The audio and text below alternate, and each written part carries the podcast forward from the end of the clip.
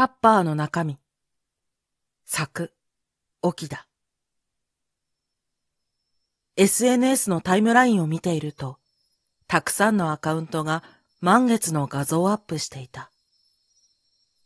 多分月なんだろうなという米粒のような写真もあれば、印象的な建造物と一緒にどこか幻想的に撮られたものや、望遠鏡を使って撮影したんだろう、クレーターまでくっきり見えるような画像もあった。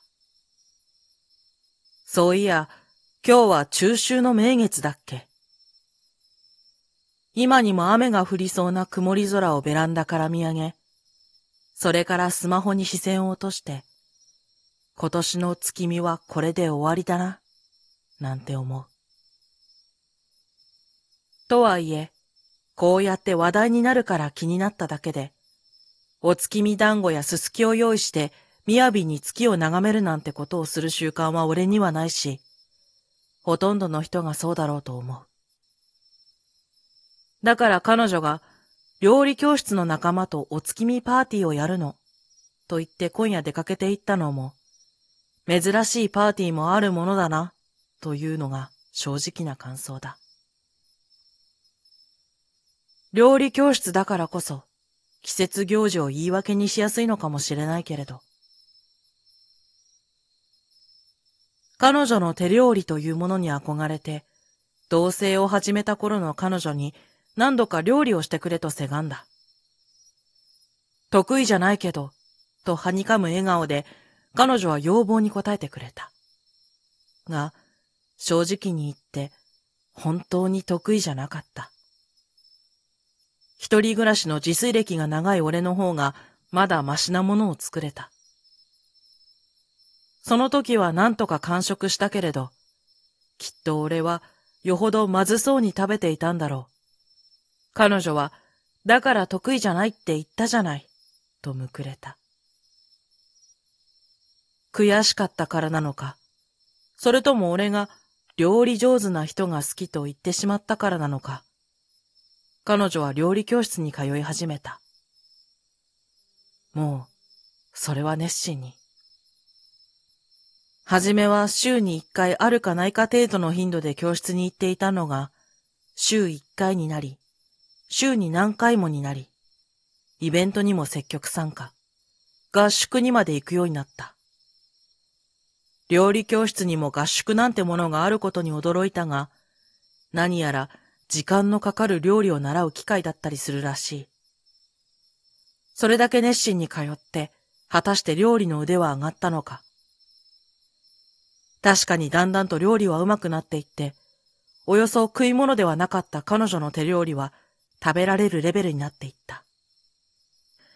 そしてある夜、俺が仕事から帰ると、まるでプロ並みの料理を用意して待っていてくれた。すごいじゃんめっちゃ美味しいよと俺が素直に感心して褒めると、彼女は幸せそうに笑った。彼女の用意してくれる料理はとっても美味しくなったけれど、その代わり俺が家にいる時には料理を作ってくれなくなった。家にいるならあなたが作ってよ、と、そういう言い分だ。まあ、筋は通っている。家事分担が当たり前の現代で、彼女に食事の用意のすべてを押し付けようとは思っていない。けれど、俺も馬鹿じゃない。俺は、彼女の持って帰ってくる料理が、どうしても食べられなくなって、最近はこっそり捨てるようになった。ただいま、遅くなってごめんね、と、お月見パーティーとやらから帰ってきた彼女は、ガサゴソと紙袋からタッパーを取り出した。今日はね、里芋の煮っころがしと、お月見団子と、あとロコモコ丼を作ってね。あ、ロコモコなのは目玉焼きが月見っぽいからなんだけど。ふわりといい香りの漂う彼女が上機嫌にタッパーの中身を説明する。誰が作ったの？え？もちろん私だよ。何言ってんの？先生が作ったのかも、とか思って。まあ、そりゃ教えてもらってるんだから、ちょっと手伝ってもらったりはしてるけど。今日も先生と二人？ええ？なんでそんなこと聞くの？パーティーって言ったじゃん。しかも、今日もって何？イケメンだもんな。優しそうだし。もう、ほんと何言ってるの？もしかして習い事の先生に嫉妬とか？気分悪いな。私、疲れたし、お風呂入ってくるね。パタパタと狭い部屋を小走りに、風呂場へと向かう彼女の背を見送ってから、俺はタッパーの中身をゴミ箱に捨てた。俺もバカじゃない。